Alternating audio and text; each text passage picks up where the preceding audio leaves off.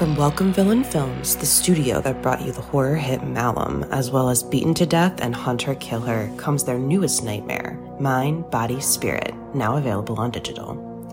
Directed by Alex Haynes and Matthew Miranda, and produced by Dan Asma, Mind, Body, Spirit follows Anya, an aspiring yoga influencer, as she embarks on a ritual practice left behind by her estranged grandmother.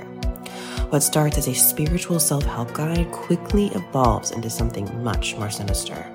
As Anya becomes increasingly obsessed with the mysterious power of the practice, she unwittingly unleashes an otherworldly entity that begins to take control of her life and her videos. Now, Anya must race to unlock the truth before her descent into madness threatens to consume her mind, body, and spirit.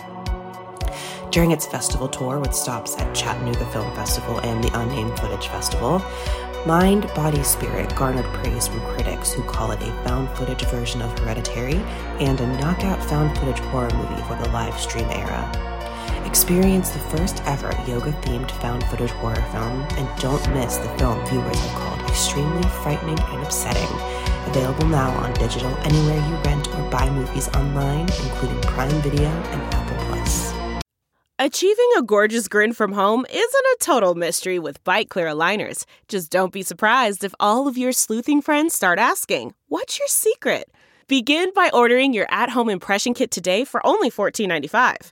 Byte clear aligners are doctor directed and delivered to your door. Treatment costs thousands less than braces. Plus, they offer flexible financing, accept eligible insurance, and you can pay with your HSA FSA. Get 80% off your impression kit when you use code WONDERY at Byte.com. That's B-Y-T-E dot com. Start your confidence journey today with Byte. Don't touch that dial. You're tuned in to the Dread Podcast Network. Welcome to Development Hell.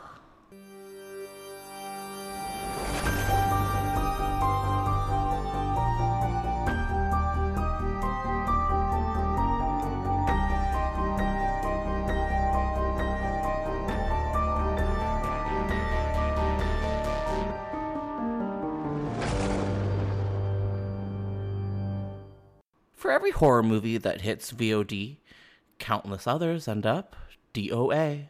Development Hell is the podcast dedicated to unearthing these cursed horror productions. We're going to find out what went wrong and then decide if these titles still stand a shot at the green light. I am your host, Josh Korngut. I am the managing editor of Dread Central. I am also a filmmaker in Toronto, Canada. This podcast is a proud member of the Dread Podcast Network.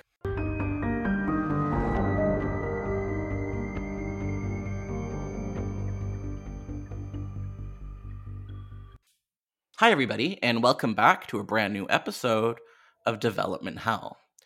Today, we are tackling one of the most infamous cases of a horror film trapped in development hell, and that is Guillermo del Toro's never made big budget adaptation of At the Mountains of Madness. This is an H.P. Lovecraft adaptation, so that means it's already going to be difficult to achieve.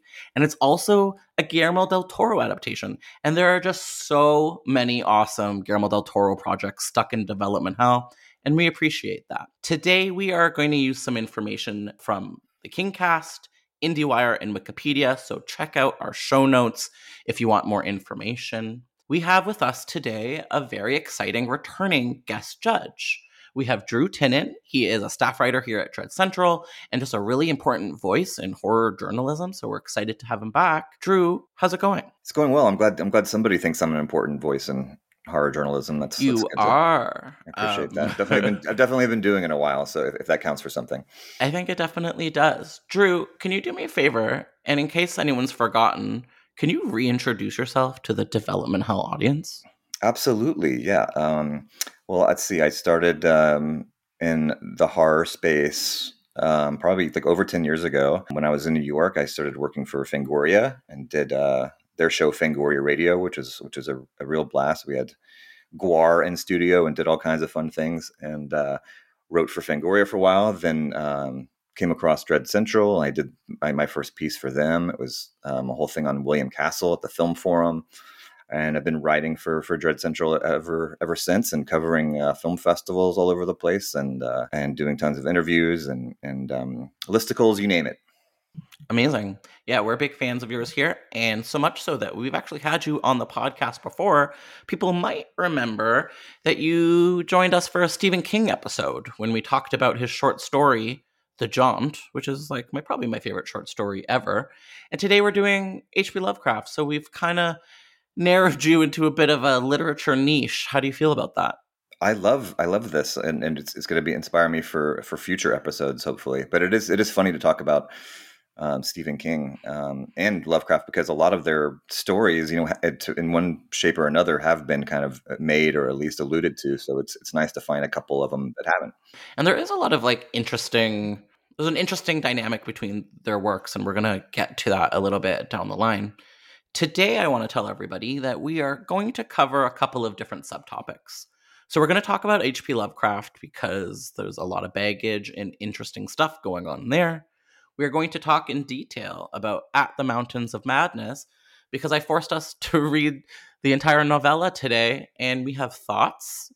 And then, of course, we're going to get to The Moneymaker. We're going to talk about Guillermo del Toro's still unmade adaptation of At the Mountains of Madness. Drew, um, would you be okay if we dove into a little bit of history on H.P. Lovecraft? I, I, I can't wait. I, I actually didn't you probably say this, but I didn't realize that how how destitute he kind of was uh, during his life. Yeah, he had a really, I guess that makes sense based on his work, but he's had like a really messed up life that ended unfortunately quite young. This dude was born in Providence, Rhode Island, what a spooky place, and lived a lot of his life in an even spookier place, New England, which, like, am I wrong to say that this is basically the center of American spooky fiction, New England, because you got Stephen King and Lovecraft. Yeah, I mean, I think with those two powerhouse names, you know, that's almost all you need. And that with all of the lighthouses, I mean, how much spookier can you get? It's true. Uh, speaking of spooky, both of this dude's parents were institutionalized in his young life, which couldn't have been fun for him. Sounds traumatic. I don't know, very like Tim Burton character of him. So kind of adds to the whole oeuvre. He was a writer, but during his time alive, wrote mostly just pulp fiction in a lot of like sort of lower class pulp magazines and literary magazines that people didn't really show a lot of respect. Uh, he spent time in New York City, but and maybe you could speak to this. But New York City took like a big toll on his mental health and his financial health. I can so totally so- relate to that. Yeah, yeah. You, you you just said you lived in New York City for what, uh, like a good chunk of your life? Yeah, I was in I was in uh, New York for um, about ten years. Okay, so you so you can relate to to Lovecraft's journey in New York. I made it out in better shape though. Sure. okay, sounds like. Well, it seems like once he left, he actually started to produce some of his best work. Once he made it out to New England, he started writing things like The Call of Cthulhu, At the Mountains of Madness, The Shadow Out of Time, and a lot of other really iconic works. He would continue to write until his death of intestinal cancer at the age of 46, which is so young. And throughout his entire life, he was never really able to support himself fully on his work as a writer and as an editor. He was virtually unknown during his entire lifetime and was just published through pulp magazines before his death, and then became quite a cult figure after he he passed, which is always so sad. Did you know that that he during his his time alive he was basically unknown and kind of dust destitute? I thought that he had he had gained some fame before he he passed away. Actually, um, me too. But, Me too. But, but, yeah, it, it did it did um, take uh, a, a, little bit longer, but it, I don't think it was much longer though. Like which is death. almost like what a bitch. like you die, you're and then you never know. You never know what the world all of a sudden became super obsessed with you and the huge impact that you had. It's, almost like what happens to painters instead of authors. yeah, and painters usually have that, you know, tragic sensibilities. He's got it. I'm wondering, Drew, if you could maybe walk us through some of like the more well-known or important themes in H.P. Lovecraft's work. Yeah, I mean, I think the the the main thing that everybody knows is cosmic horror and the idea of you know cosmicism, which which is a term that I don't an ism that I don't really use very often, um, but it's mm. the idea that, that argues that humanity is an insignificant part of the universe, and that we could all be killed and crushed and just just obliterated at any moment. Do you agree which, with us? Is that something that you align with? It's starting to feel more true lately. Uh, oh, but, yeah. But um, yeah. yeah, and and I like you know just just like that we're we're just f- very fragile and delicate, and um, mm-hmm. you know just hurtling through space.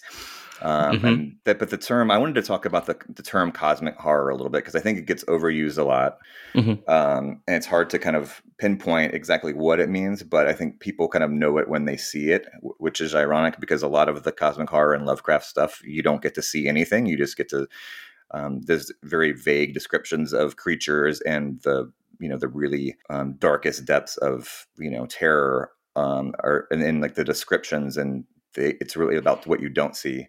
Um, but I like the term vastness horror, which I think is mm. kind of coming around a little bit more because I think that tends to show you that it's a, it's a term that I prefer because it's it's not overused and it's more about the fear of like the infinite than a fear of space. Mm-hmm. Yeah, do, do, you like that term? Do you like the term vastness horror over cosmic horror? I think I like both. I, I see them as I, I see how they are this very similar, but I I can also see them as maybe being slightly different things.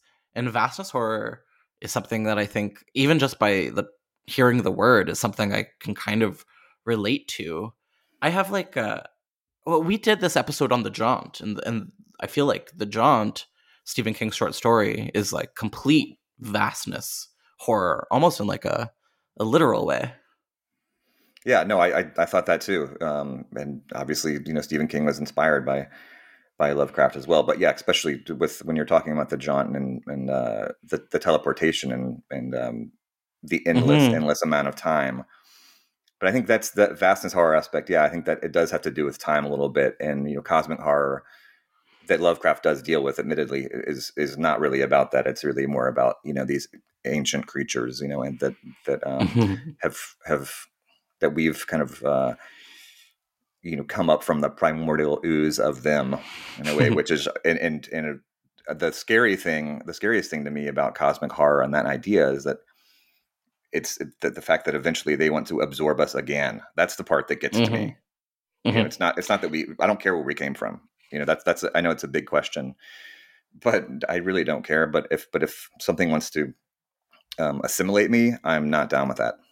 No, because we have like no sense of like control at that point. It's terrifying. Mm-hmm. I think they say it in the Mountains of Madness, but there it, there was some Lovecraft uh, quote out there where he says that there were some like great monstrous entities out in the universe that created us either on accident or as like a joke. I don't like that. It's always kind of scary. Yeah, and we can maybe get that a little bit later how that you know Ridley Scott kind of played around with that, you know, and mm-hmm. you know Prometheus.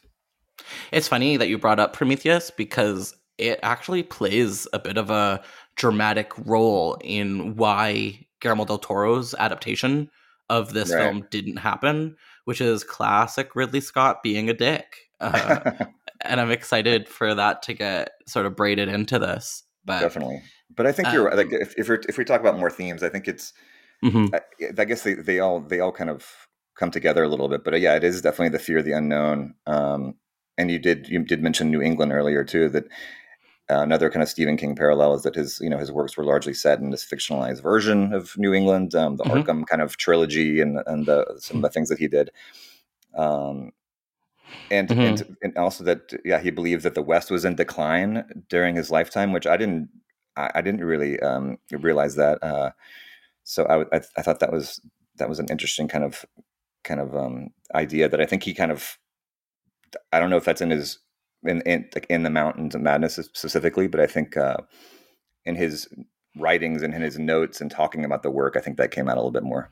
Yeah, definitely. And there's some stuff in the Mountains of Madness where we learn about the was it the ancient the ancient beings and how their their civilization kind of did crumble eventually and they and and some of them retreated to the sea. There's some interesting stuff in there about downfalls in a way but pretty vague. Yeah it's kind of what happened um it's yeah it's it's they don't really get into that mystery i guess as much but they yeah they do they do find out that there was a, there was a lost civilization there that was kind of com- completely destroyed too. Mm-hmm. Um i'm wondering before we get into like the more nitty gritty of this person hp lovecraft if we could talk a little bit about our personal relationships with him with his work with even just him as like this figure in the horror zeitgeist. Um, when it for me personally, like I've always been very fascinated with the idea of Lovecraft, but I've never really dipped into reading him that much. I've read a few of the short stories before today and kind of had a hard time. Um, kind of had a hard time focusing, kind of had a hard time like getting into it. And today when we read The Mountains of Madness was the first time where I really kind of absorbed a longer work of his. Um, definitely fascinated by the fear of the unknown. I'm definitely fascinated by cerebral horror. Um, I'm wondering, like, what? How do you feel about Lovecraft? What's been your journey with him?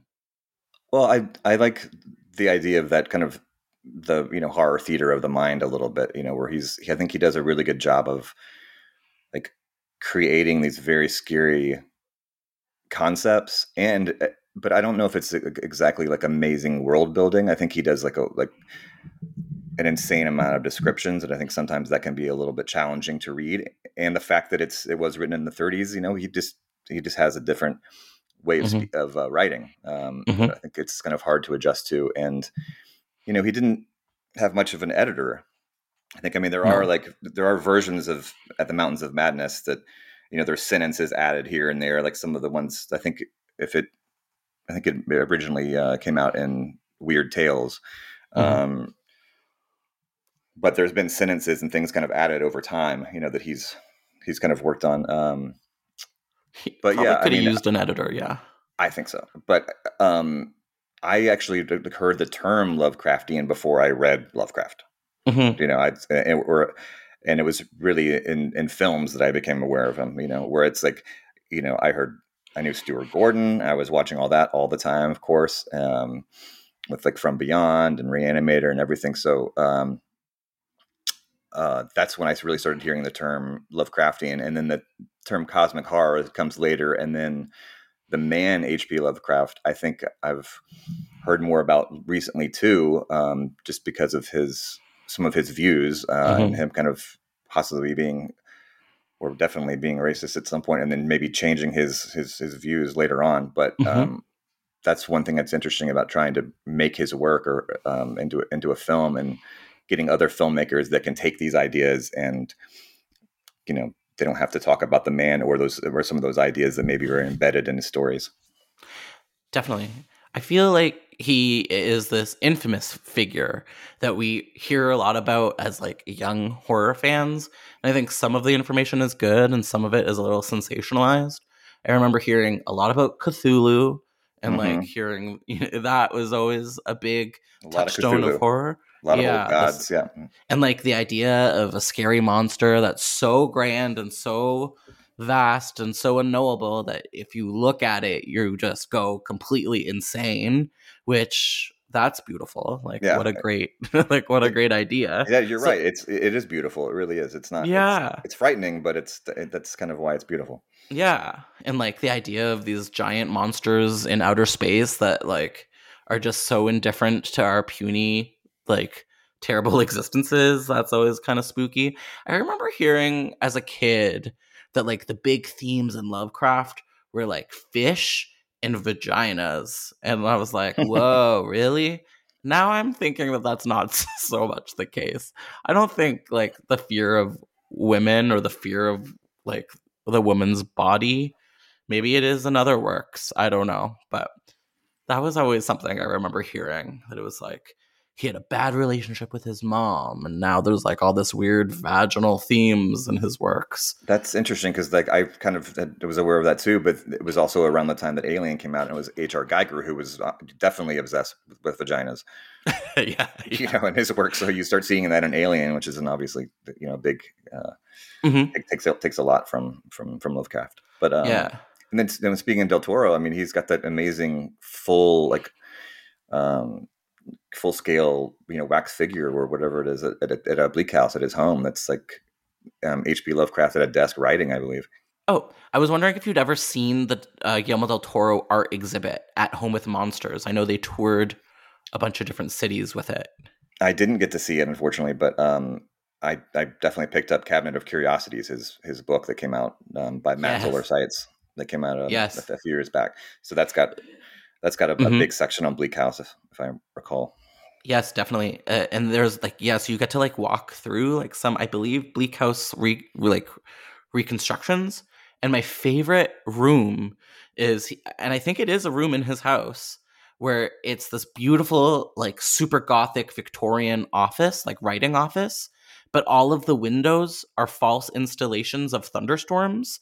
So it's this like this like big gothic Victorian library where it's always like a dark thunderstorm outside. Right. And I think is, it's- is is that supposed to be his rain room? Yes, I- the rain room. Yes. Yeah, because like, I remember I remember being at South by and Guillermo del Toro was um, interviewing Ryan Gosling, and uh, I, I was uh, covering that for um, Mhm. another another site. But uh, I was just really surprised when Ryan Gosling talked about the Rain Room, and I think at that point I'd never heard about it before, so I thought it was pretty incredible.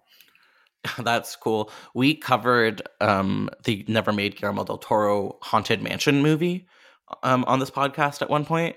And I, I think, yeah, he was supposed to star in it. He was supposed to star Ryan Gosling. That's I really right. wish And I he- could have seen that. They could have just shot at his house. They could have just shot at Bleak House. And remember that they Just- that there like during um I can't even remember which fire it was. I was I lived in San Francisco for a while too, so I was very, I've been around the fires a lot. Um, but Mhm. Bleak House was in danger of burning down. Do you remember this? Like a couple of years ago, no. and every it's just every horror fan on Twitter was uh, you know concerned just in general for all the acreage that was going on, but Yeah. um, they were specifically concerned about Del Toro's house, and he he kept kind of updating fans and saying that the you know the fires kind of were kind of licking the building a little bit, but uh, luckily luckily nothing was harmed. I didn't see that conversation. That's No. that sounds really high Lovecraft is okay. Yeah, Lovecraft Yeah, not yeah. God, I'd love to visit that house. God, he's just I really relate to this man. I, I I I would really just love to become him at one point and I could see it happening. So please pray for me. Um so Drew, I- would you be comfortable if I dig a little bit into why Lovecraft is such a problematic fave? No, I want to get into it. Um, so I guess why should like why is it important to discuss his his well documented racism? In my opinion, it's so that we get to talk about him because as maybe I haven't read that much Lovecraft in my life, I do consider myself to be really fascinated with him as a figure, really fascinated with his work, and ultimately, you know, a fan. So I just want to be able to have conversations about him, but I do think it's important when we do that to be honest about his pretty terrible racism. And I think that's what we're about to jump into now. So I think it's well known that Lovecraft is or was a fairly racist individual and had left a lot of um, written racist remarks against people that were not white.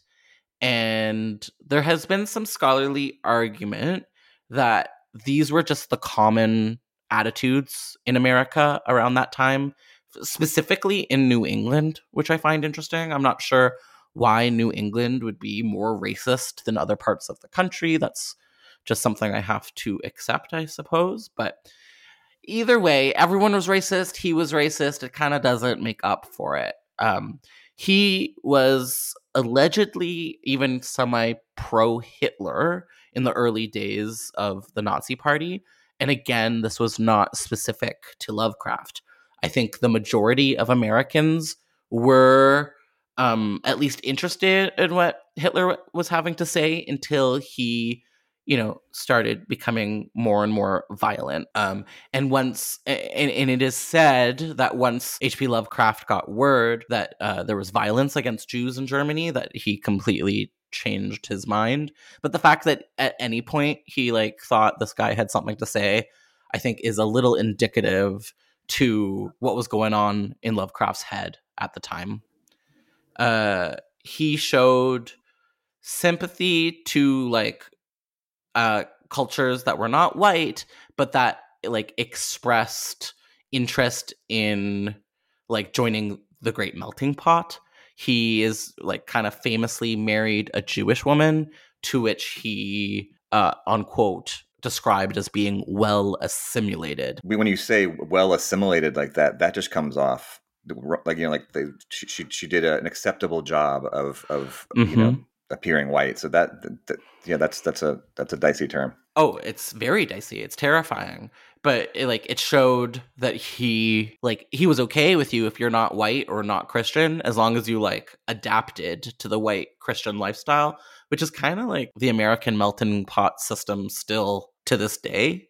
So it's as we were saying, very very problematic. Although it is believed that as he grew older, and as he traveled more, his views on ethnicity somewhat moderated.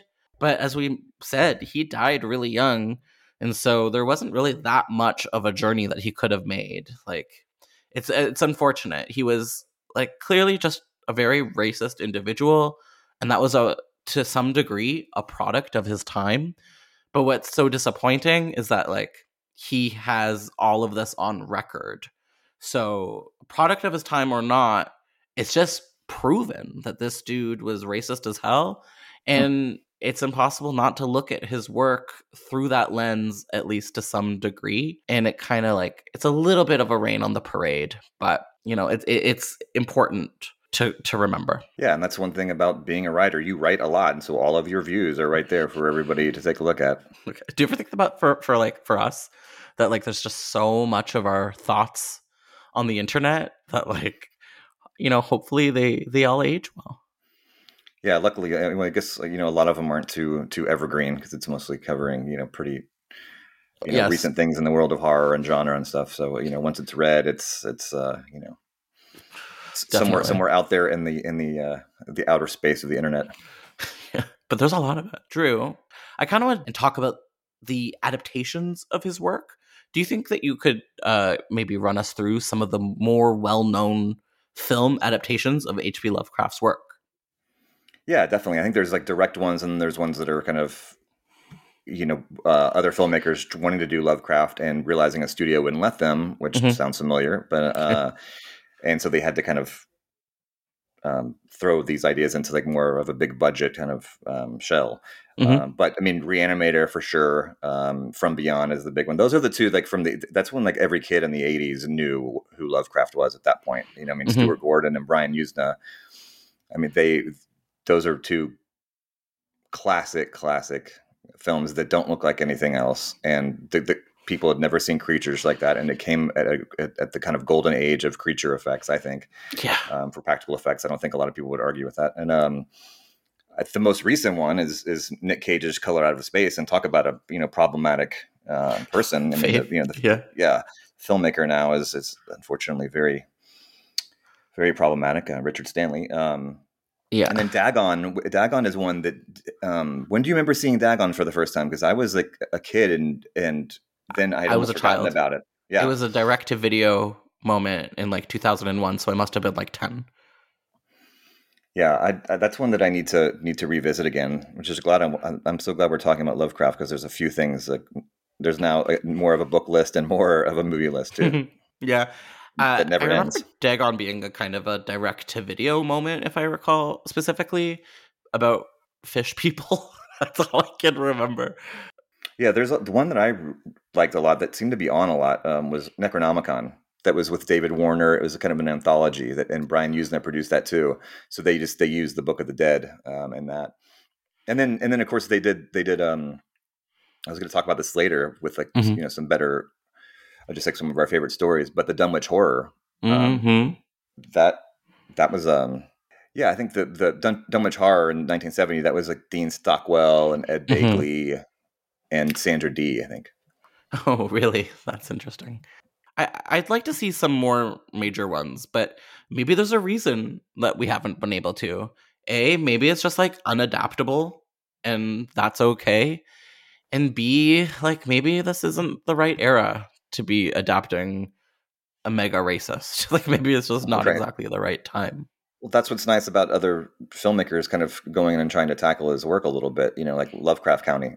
You know, and Yeah. Lovecraft Country, and then I think even Barbara Crampton herself is she's been get- trying to get a Lovecraft project off the ground. Um, that I don't think we can kind of reveal who the director maybe that she's talking to about about it. Um, but I think they're trying to get that that uh, going. Uh, so hopefully that'll happen because she's the perfect person to you know pr- produce uh, you know a Lovecraft adaptation. Before we move on into talking at the Mountains of Madness, is there any other Lovecraft adaptations or even just works inspired by his stuff that you think we need to touch base on? I mean, I think you have to talk about the the thing and, and Alien a, little bit, but I think everybody already. I think people that are listening to this podcast, I think Mhm. already know that. Um, but but Carpenter did kind of famously work in the Antarctica I- idea, and I mean, this it goes straight into um, in the mouth of madness Mhm. um, of of going and investigating kind of another, trying to find out what happened to another group or another civilization or something that happened, um, and then discovering the same horror that they discovered. Um, that that setup is is at the Mountains of Madness, and it's been in a lot of sci-fi movies, a lot of horror movies, um, and it, it it's that's definitely like maybe not the or- origin, but it's pretty close of that kind And of just- setup. Yeah. And just before we jump into At the Mountains of Madness, the idea of Antarctica is just not something that ever particularly struck me as interesting. I mean, the thing is fantastic and a classic. Uh, and I just like I've never really thought about it as, you know, a horror trope or as a horror space. But when you're starting to list these locations that that summarize the fear of the unknown, you have the depths of the ocean, you have the like the trenches of outer space, and then of course Antarctica makes sense as something to belong on that list, especially if you consider the fact that when H.P. Lovecraft was really fascinated with Antarctica, that continent had not been explored yet. It was still like uh, literally this continent of the unknown, which gives this book that we're about to talk about even more weight. This idea that there's this complete frozen continent on our planet that nobody has explored and anything could be out there. Pretty chilling. And I um I guess pun unintended. Yeah, that's that's that's true. Yeah, it, it- you you you definitely think like what ancient thing might might be down there frozen for a long time, you know. Yeah. But it is interesting, though. I mean, like Lovecraft was obviously aware of of Byrd's expedition and to the South Pole, and that was Mhm. la- late twenties, like nineteen twenty nine. hmm So I very mean, aware. I think he was actually like a little obsessed with with that, and and and and I think listed that by name in the Mountains of Madness. Right. So and then, then no Um, one even like returned. I think I don't think anybody went back to the um, the South Pole until I think uh, in the, the 50s. And I, I think that's because of World War II. Um, I guess they just kind of stopped Oh. explorations like that. it's kind of like the moon. Once you get there, like, do you really? Does it? Do we really need to go We- back? We found There's it. a- We planted a flag. What, what do you mean? What do you mean? Yeah, there's not a lot going on over there. I do want to visit Easter Island at some point in my life. I don't know why it just seems so remote that like I kind of like feel drawn to go. Which I think is pretty close to down there. Well, we can go to, together if you want. Let's go. We can set up Yeah. like Dread Easter Island, a, a little office down there. Drew, would you be okay if I jumped into a bit of a seminar on H.P. Lovecraft at the Mountains of Madness? Absolutely. So this book, or I guess a novella, is uh, or was originally serialized into a group of short stories in the magazine Astounding Stories back in 1936. Right. Uh, Astounding stories. That was it. Yeah. Um, the basic gist of it is that you got this group of um, explorers going down to Antarctica, and there's it doesn't go well. The leads of the story are Dyer and Danforth. One is a scientist or a professor, and the other is a graduate student. And uh, well, it doesn't go great for them. Um, it's all about Lovecraft's interest in Antarctic exploration. As we were saying, this continent had not really been totally fully mapped out until the 1930s. And so, like, this was ripe for him to sort of dig into thematically. Uh, there are things that occur in At the Mountains of Madness that recur in other Lovecraft stories. I'm going to butcher this pronunciation, but um, we have these like formless, iconic creatures by the name of Shoggoths. Am I saying that horribly wrong? I always think Shoggoth, but it's not. It's not something you. The, the actual gods and Shog- creatures are not are not things that you hear out loud a lot. You know? No, and I think it's probably like unpronounceable. And if you pronounced it properly, you'd go crazy. That's right. so hopefully um, we both just pronounce it incorrectly. I hope so. Or, but you know what? What an iconic way to lose our minds. That's true. Um. So yeah, you'll you'll and and you also learn about like uh Cthulhu lore in this, like his star folk. I forgot. I forgot what the name of Cthulhu's people are called. Something about some form of star people of some kind that right. eventually retreat to the ocean. So that's also touch base here. So his extended universe is uh, is definitely tightened with this book in a lot of ways. So that's kind of cool. Um, I didn't know if I was gonna try to do this, and I was gonna maybe try, gonna make you do it, but do you think it would be absolutely atrocious if I tried to give a brief summary of what happens in this book? Yes, give it your best shot. I'll, I'll try to. I'll try to jump in too. Okay, when I when I mess up, can you please correct me? Because I I did my best to understand what was going on in this book, but I'm not fully literate, and so I'm only about halfway there. okay, I'll do my best. Okay, so at the Mountain of Madness is this story that's narrated in the first person by a geologist professor. His name is William Dyer. And uh, he wants, more than anything, to stop this very well publicized expedition that's going to happen to Antarctica. So the the device or the narrative setup is Professor Dyer explains to this group of scholarly figures about this horrible thing that happened to him on a previous expedition to Antarctica, where he ran into some real spooky ancient ruins and this like you know mountain range of of like truly unknowable horrors and evils.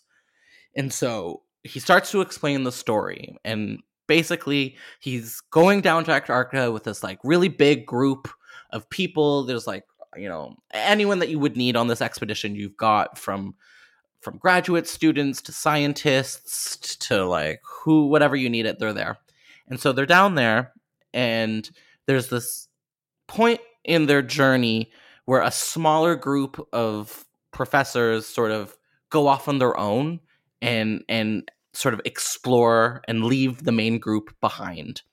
And when they do they come across 14 prehistoric life forms that they cannot describe and are completely unidentifiable as plants or animals or some like unholy marriage of the two. And so there's 14 of these things, and they try to bring them back to the main camp. Uh, I believe six of them are intact, and a bunch of them seem obviously dead. And so, uh, what happens at that point is uh, they go, they end up getting back to the main camp, uh, which is I think where they leave these prehistoric life forms and they find that everybody else that like all the normies that they left behind have been murdered. So there's like a complete blood bloodbath of all of these men and all of these dogs that they brought along to help and they're all gone. And so um, the graduate student who is helping Dyer, his name is Danforth, they together sort of believe that there is you know, one man is behind this mayhem. There is one body that they can't find. I think his name is Gedney and and one of his dogs. Right, and they think Gedney went insane, and so they're trying to locate. Yeah, him. yeah. Or, like, or, or, his dog did. Yeah, maybe the dog went insane and killed everybody. so they're like, I guess Gedney wasn't doing so good and just killed everybody and left. Like that's the only thing that makes sense. But at the same time, they also notice that these prehistoric life forms are missing. Like the ones that were intact are gone, and and and have like kind of set up this weird ritualistic looking star figure. And they're like, well, that's not good. Gedney's up to no good at all. And so they get into an airplane and they cross these mountains, which I think were known as the Mountains of Madness. And right, and then the, then the airplane was the, the Dornier air, airplane that was from Miskatonic, so the, anyway, oh, the Miskatonic oh. Institute. Okay, how's it going so far? Am I making sense? Yes, no, you are. You absolutely are. Oh, yeah, it's just thank thank God. yes, I, yes. I wasn't 100 percent sure if I if I absorbed all this properly, but I definitely enjoyed the journey, and I think that's what matters. So yeah, Danforth and Dyer are flying on this airplane that uh, that you that you mentioned, and um, they they find this abandoned I guess this giant abandoned city, but it's totally unrelatable to like anything that they've ever seen in human architecture before. Uh, and and they go and they explore it. And I don't understand why they're like, well, everybody's dead. Let's just do some science. But they do. And they explore this city that's, I, I think, like really big and vast, but empty. And it's totally like retro futuristic. Like it looks like it's it could have only been designed by like aliens from the future, but with like big stones from the past, kind of is the vibe in my mind. Um, and they're looking through it and they're starting to like read all these hieroglyphs that they're coming across. And on yeah, a these lot hier- of murals, a lot of hieroglyphs for sure. Yeah, yeah, and uh, which is very convenient that this whole city is just like covered in murals and hieroglyphs. But Let they us give you the exposition. Yeah, it, and because it's like not that long of a book, so they kind of had to speed through it somehow. And they Mhm. notice that a lot of what they're seeing on these hieroglyphs are like recognizable from the Necronomicon, including these lost people that they call the Elder Things. And so Right. this is like one of the first monsters that we're learning about. And uh, so as they learn more about these Elder Things, we we learn that you know they had this big war with unquote the star spawn of Cthulhu and these other big monsters called the Mi-Go. And um shit went down with all of these scary monsters back in the day. And that's when they realized that um the elder things are what they discovered. So when they discovered those like prehistoric gross plant or animal things those were elder things. And the ones that they uncovered that were intact came to life and killed everybody in their base camp for some reason or another. Yeah, I think the elder thing is almost. I think Del Toro. ex- I don't know if he was the first person to say it, but they're almost like cucumbers. You know, that's almost what they look like. These like huge, Yes. bizarre, like, pulsating like cucumbers. You know, which It's doesn't so sound that scary when you say that. Yeah. Uh, but it kind of does sound scary when you say that because, like, you can just see like pods and pus and weird bullshit that my brain does not want to have to like piece together, which I think is kind of the whole point. And so, okay, so we've got Danforth and Dyer, and they're learning about these elder things, and they realize that they've like unearthed a bunch of them and it killed all of their friends. And they decide to continue exploring further into the mountains of madness and this ancient city that is like really messed up and scary and like just not giving them good vibes whatsoever, not at all. And they keep going, and there's like even more mountains that are even bigger and scarier than the mountains of madness. And I think they learn about this unknowable evil that exists even deeper into into the realms that the elder things were scared of and that are just like the truly biggest bad that you could ever encounter stay clear of them There's always a bigger fish. there's always especially with hp lovecraft um and so they find themselves for some reason maybe they're drawn psychically who's to say deeper into this like subterranean region that is continuously covered in these murals and um, these hieroglyphs and they keep reading as they go along and they find that that all the elder things were killed in this terrible struggle and um yeah.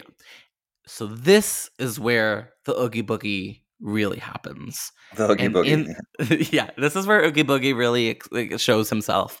And they're deep into this like ice tunnel where they're learning all this stuff. At first, we we learn about the scary elder things, and we're like, "Oh, those are the scary monsters. They're the, the bad ones." No, no, no, no, no, no. They are not. They're like they're fluffy ponies in comparison to what we're about to meet. And this is where they meet what they identify, and we talked about it earlier as the Shoggoths. Is that what mm-hmm. we were mm-hmm. calling them? Yes. And it is this ginormous, bubbling, pulsing black mass of goo that is sort of like unknowable in its horror. And I'm almost done, I swear. I think the oh, you're whole doing deal- fantastic. There's also the thing that the description too is also that they have these kind of moving eyes that are happening constantly. Yes, they're also, I, they're also feeding off of these. Like this is where it, I, it's almost comical, and could maybe have been left out. But that, that when the Shoggoths are actually feeding on these like six foot tall penguins that they've blinded, I guess, so, so they're, they're easier prey. Uh, and so they're kind of just using them, and they just kind of roll over them and, and, and kill them at will. Oh yeah, there's all of these giant six foot tall penguins with no eyeballs that are just like livestock, I guess, for the Shoggoths, and they're so sad. And I and I actually want one.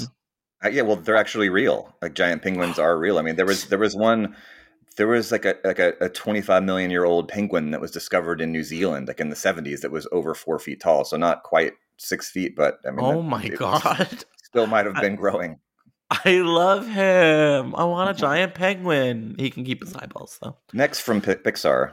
Yeah, giant penguins, no eyes. I think, and I think something we missed about the Shoggoths is that they were originally used as a tool to help right. these entities build this like giant city back before we had levers and pulleys and bullshit. Like there were these entities that could take any shape, any form, any mind thought. They were just this like thing that could help you do stuff. But of course, because they were so powerful, they sort of found independence and like killed everybody else and kind of took control. And they sound really scary and gross. So um, yeah, and, I don't think and that their their essence, right? Their um, that kind of prim- primordial space um, ooze that they have is is is hinted that it's it's kind of the uh, can be used to create um, us even potentially. Yes, which is like gross. The idea that this like nasty space ooze is the whole reason that we exist in the first place. Um, but it would make a lot of sense ultimately. We're all not stars. We're we're a Shoggoth. Yeah, Moby. Um, so, so these two, Dyer and Danforth, they're running away from this Shoggoth who's like oogie spooky eyeball tentacle g- green arms are chasing them and they get into their little airplane and they escape they, they get out of there and which is seems improbable and they're flying away and they're flying off in the distance and for some reason danforth decides that he wants to like turn around and see what is waiting for them in the vast distance behind them. And I think what he sees, correct me if I'm wrong, is not the Shoggoth like becoming all big and scary, but what he ultimately sees is this unknowable evil that has been hinted at a number of times through the hieroglyphs on their journey. That this like ginormous, completely unknowable evil that once you see it, you completely lose your mind. And that is what happens to Danforth. He looks back and sees something that just immediately causes him to go insane. And that's kind of how this story ends. Yeah, and that's the thing that really sticks with you, right? I mean, with with and when you think of Lovecraft too, is like this unknowable thing that that can that can drive men uh, yes. crazy, and that's that's that's frightening. Definitely. Um, when and it um, kind of sh- yeah, I'm listening. And it it does have you know I guess biblical references too. I mean, you're um, or even like Greek mythology where you see Danforth mm-hmm. going insane is by looking back uh, and seeing something truly evil. Like that's like the Greek tragedy of Orpheus. Yeah, you know where um, Hades instructed him not to look back you know, when he when he uh, rescued his wife, mm-hmm. um, wife mm-hmm. from hell, and then I think when he did, like she just dropped dead. Um, Yes. So do they, do they mention that reference by name in this book? I feel like maybe they they do. I think I think so. Yeah, um, it's hard to remember because there's there's so much exposition in this. Like if I think I have any criticisms of it, the ideas are so incredible, but it's the, the it's just overly descriptive, um, but in that way, it it becomes meditative.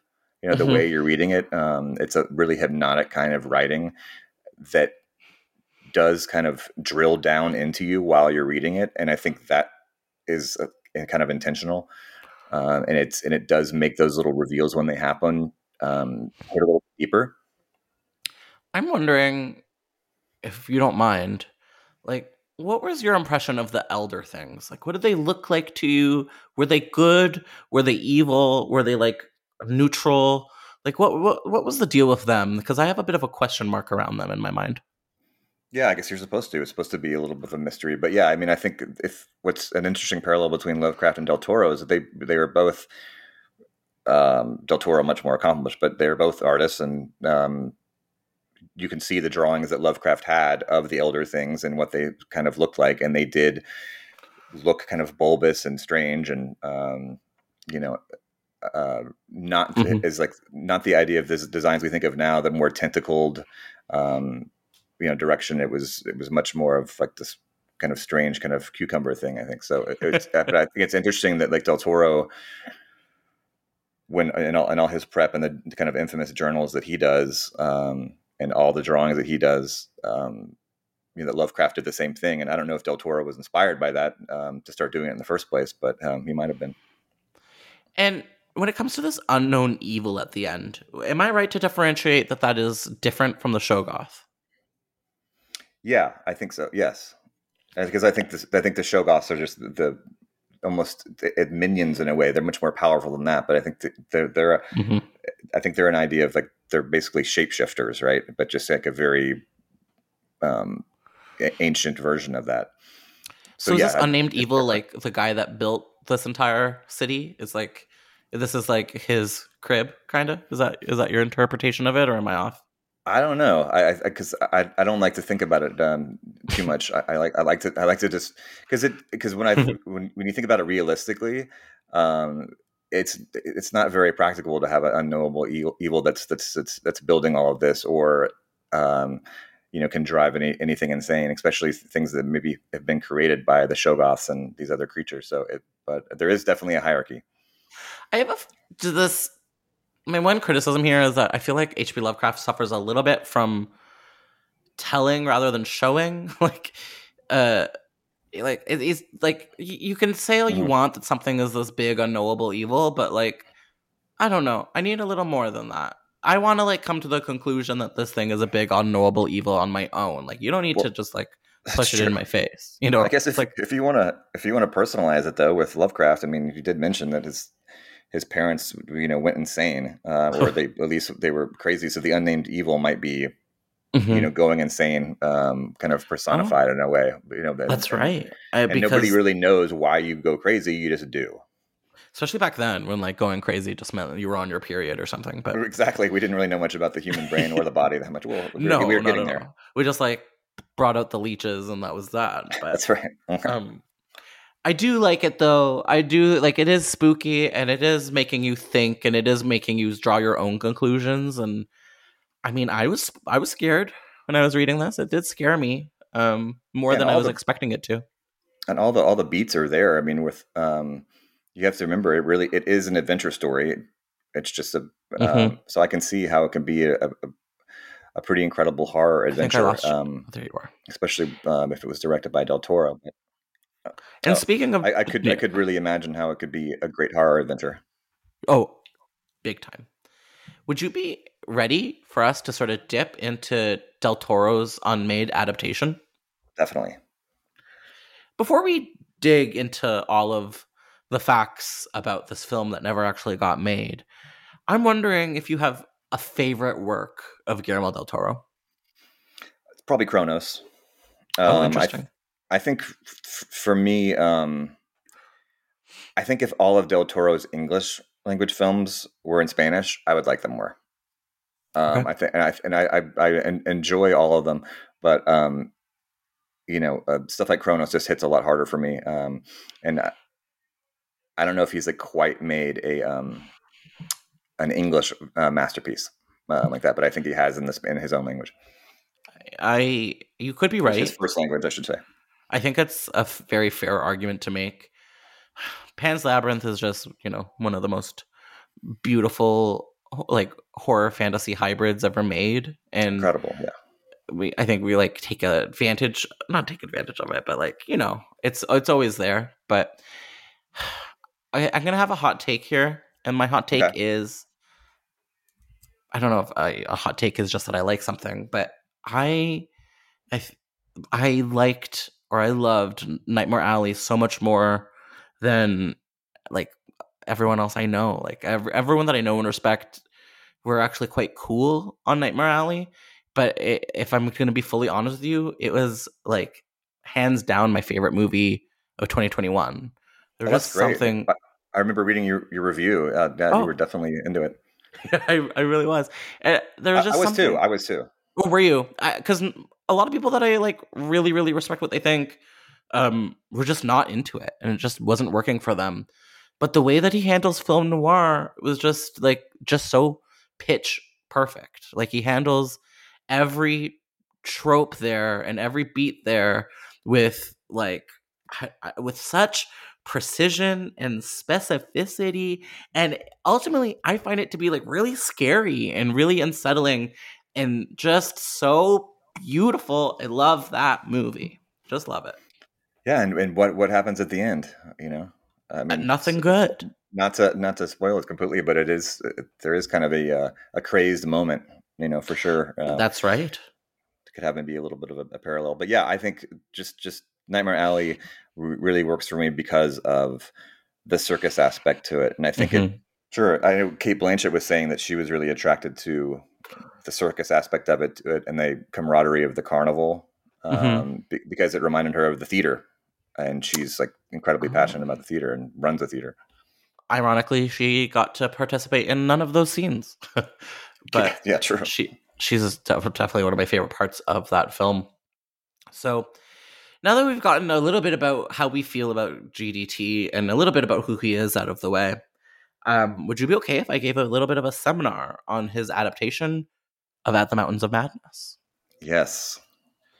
Go ahead. So it's been about 15 years now that Guillermo del Toro has been working to adapt At the Mountains of Madness. It has been greenlit by multiple studios, it has been rejected by multiple studios, and for some reason or another has just been impossible to get off the ground. Initially, Warner Brothers turned down this project in the late 2000s because it was just way too high budgeted for an R-rated movie, specifically an R-rated movie that did not feature a romance of any kind. And Del Toro has gone on record saying that like it is absolutely counterproductive to put a romance or insert a romance into Lovecraft's work. It just cannot be done. And I think that I mean, listen, I haven't read that much Lovecraft, but I, I agree. Like, I just, it would just be such a, a bad move. Um, so even though Universal initially turned down the project, they would sign on to it eventually with the contingency that Tom Cruise was going to star. And I think this is something that kind of makes sense. Tom Cruise is like the ultimate action hero of a generation. And this is a big story with a lot of action involved. And, you know, I think it could have worked. But because Guillermo del Toro refused to censor any of his vision, and there was an estimated $150 million budget, things started to crumble. Um, one of the first signs that this project was not going to happen was back in 2012. And it was sort of known at the time that At the Mountains of Madness was going to be Guillermo del Toro's next project. But it was revealed through Guillermo del Toro's social media channels that Ridley Scott's movie Prometheus had to come out first. That for some reason or another, because they were so similar in theme, uh, that Prometheus and Ridley Scott's movie sort of had to take, I don't know, Hollywood priority and it had to come out first. And I forget what he said exactly, but it just reeked to me of Ridley Scott being a little bit of a bully, which he, I don't know, has been historically on other projects. And so I found that to be kind of sad. Yeah, I mean Ridley Scott's, you know, um, the, what happened with with uh, Neill Blomkamp's Mhm. Alien uh, continuation. That was that's definitely one that um, that sticks out a little bit. But um, I, th- I, th- I think Del Toro said about it that it just the endings were too similar. Oh. Um, the endings of Prometheus and his his ending at the time, which I'm if it gets made, I'm sure he'll he'll um, rewrite. Um, Mhm. and probably not have the same set pieces and large set pieces that he did. Um, but yeah, I think, I think that was it was just the endings were too close. Um, giant donut chasing after Charlize Theron. That is a specific ending that you Right. cannot do twice. Mhm. Um, It's because both movies were expensive. That's why, and they and they were kind of a little similar. Yes, and definitely, you know, as you were saying earlier, the whole alien HR Giger Lovecraft vibe definitely Venn diagrams a lot also. Mhm. So two big esoteric outer space movies that probably shouldn't have happened at the exact same time. Yeah, and Del Toro even. I mean, it's been twenty years or something because I think he was even trying it right after Cronos. I mean, he he did a Mhm. wrote a like set during um, the New World, like the conquest of the New World with um, conquistadors um, going to the Mayan ruins and then finding like a lost city underneath the ruins. Cool. It's such a such a perfect project for Del Toro. The way just hearing that out loud is just like, "Ugh, I want to see this. Can Mhm. I give you a quote from Del Toro that he delivered to IndieWire in 2020? Yeah. So, about the project and about this adaptation, he says, It's difficult to tackle. We had James Cameron as a co-producer with me, and we had Tom Cruise to star, and we thought we were going to get it made, and it just it didn't happen. These are not decisions you make. Most of us filmmakers, we exist in a world that moves above our pay grade. People think that our careers is a series of decisions. Our career is a series of accidents happening with your decisions on top. You don't decide to do one movie instead of another. Ugh, it breaks my heart. This Yeah, poor man. nice insight into the industry. It to- uh, it totally is. Mhm. Um, and it's true. Like, and he says it. You know, eventually he did get to make Hellboy and Hellboy Two, and incorporated some of the Lovecraftian themes, especially into the second one. And he was just like talking about how he's just grateful that that movie got made. And so, as sad as it is that all of his other films didn't, you know, the ones that get made are sort of the ones that count. Um, so Guillermo del Toro was featured on Fangoria's podcast, The Kingcast, in 2021, where he gives some updates about the screenplay that he wrote and what direction the film might take if he was continuing it today. So he had to say, the thing about, oh no, the thing with Mountains is the screenplay I wrote 15 or the screenplay I co-wrote 15 years ago is not the screenplay that I would do now. I need to do a rewrite. Not only to scale it down somehow, but because back when I was trying to bridge the scale of it with elements that would make it go through the studio machinery. Um, and I think what he's trying to say, or I think what he is saying here, is that at the time he had to make certain sacrifices to establish a big budget movie in Hollywood. You know, sort of like I was mentioning earlier, with maybe putting in a romance or just doing things to ap- to appease the shadowy overlords. But he continues. I could not imagine a romance. I could not imagine. a No, my. God, me neither. But you know, if it Mm-hmm. was made in 2012 with Tom Cruise, there would have been a romance in it if it had gotten produced. I just like Yeah. it would have Mhm. happened. Yeah, you're right.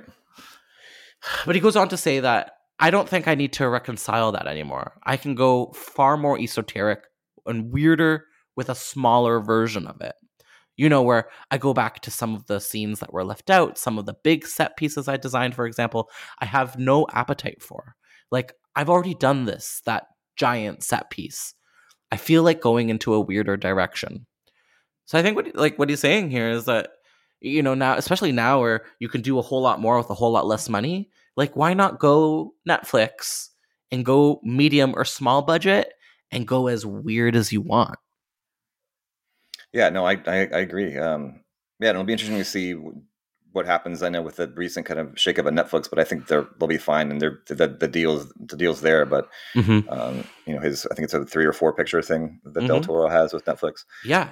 He's done So- a lot with Netflix too, um, with all those like YA series that he's done, the Right. animated ones. Um, Is, and Pino- now, is Pinocchio? Pinocchio's not going to be Netflix, is it? yes, it is. The animated. It is okay. The Yes, animated it is. version. Yep. Okay. And then, of course, there's his new series, The Cabinet of Curiosities. hmm which I will be watching every episode of for sure. And then I think he wants to do Monte Cristo. I think he wants to do Count of Monte Cristo. Oh, really? I didn't know. I forgot about that, or I didn't know. Yeah, I believe so. um, yeah, all but, of these um, are perfect for him. yeah, Have you seen the trailer yet for um, Cabinet of Curiosities? I haven't. No, but I'm going to watch it um, after we're done. That's great. I didn't even it know about the trailer. Check Cool. it And I wonder. I, I- I wonder. You know, Tom Cruise at the like in the afterword of um, the book Cabinets of Curiosities. He says that he still wants to, to do the movie. oh, really? Um, yeah, and he's he's maybe a little closer in age now. I mean, I, I suppose he would play Dyer. Um, hmm and, and maybe if Dyer and Danforth, if they had a relationship, that that could be interesting. Maybe make the ending a little bit more tragic. Who knows? Well, it's funny that you say that because I think in the same interview with the Kingcast, uh, Guillermo del Toro says on Tom Cruise, I think the age has changed now. Tom is 15 years older, and I think that he'd prefer to go for uh, younger, mostly unknown actors. So, Hmm. but now that Tom Cruise has like officially retaken over the world with Top Gun, Right? like it could be the reason this gets made. Like it could be the green light that he needs.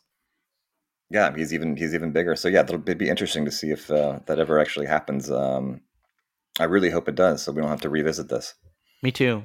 Um, the final quote, I believe, from the Kingcast that that Guillermo del Toro shared was, "I know a few things will stay from the original screenplay. I know the ending is, I know the ending we have is one of the most intriguing, weird, unsettling endings for me. That's about four horror set pieces that I love in the original script. So you know, it would be my hope." I certainly get a phone call every six months from Don Murphy going, Are we doing this or what? What are you doing next or what? And I say, I have to take the time to rewrite it. So, pretty interesting. A lot of the times on this podcast, it's pretty clear that a movie isn't going to happen, but it just doesn't seem that way with Mountains of Madness. And so, Drew, I guess my first question for you is Are we ever going to see Guillermo del Toro at the Mountains of Madness? Hmm, I don't know. Um, it's possible. I mean, with the streamers, you know, if it doesn't happen at Netflix, maybe it could happen somewhere else. I mean, there, if, if somebody wants to pull him away at some point, uh, Mhm. but because he seems he's already pretty busy over there. Um, but I'm sure. Yeah. I think it'll if if it if it does happen, that'll it, would- it would have to be another picture or the last one that he did uh, of Yeah. the of, the, of this deal. So Mhm. that's still years down the line. Um, he's he's such a brilliant art director. So um, yes, it's going to happen. Interesting. Interesting. Is it even possible to adapt this properly? No, I think you have to you have to uh, ch- change a lot of things about it. I mean, I think you can stay stay true to the um, descriptions, which I know Del Toro will. Um, but he's Mhm. he'll he'll probably be incorporating a lot of things from Lovecraft and maybe just be kind of a super Lovecraft movie because nobody's gonna. I don't think there's gonna be a lot of Lovecraft fans out there that are gonna be um, getting their Mhm. pitchforks out because it's no, not. no, no, completely- no. I don't think so either. No. I think he'll he kind of has carte blanche to do what he wants. And I guess my last major question for you is how would we want to see this made? Do we want to see this as like a $150 million big budget epic at a studio? Do we want to see a small, weirder streamer television series? Like, what would be the perfect medium for this? I'd rather. I'd like to see it as a as a, a long feature, like a good like two and a half hour, three hour feature. Mhm. Um, I agree. and and and mid range. You know, it doesn't need to be even be 150 million. But I mean, I don't, I, I don't, I'm not a producer, so uh, I I don't know what he needs uh, to tell whatever story he's going to tell. Um, but I but I, I think he'll he should be able to get it. I mean, if the whole I the silver lining with some of these streamers is that they can they can make those kind of dream projects happen, like The Irishman, for example. Um, so if they can do that for Del Toro, uh, that that would um, that would definitely make me continue to subscribe. Me too. And I haven't let go yet. So keep me interested. Drew, where can you be found on the internet if you so wish to be found? at uh, Dread Central, and you can find me on Twitter at Drew S Tinnin. Um, it's T I N N I N. Okay, amazing. And we're going to have to have you back for another weird literature episode at some point because we've Yes. got you niched. I know. I can't wait. I'm I'm I'm gonna start um, DMing you immediately. I am psyched.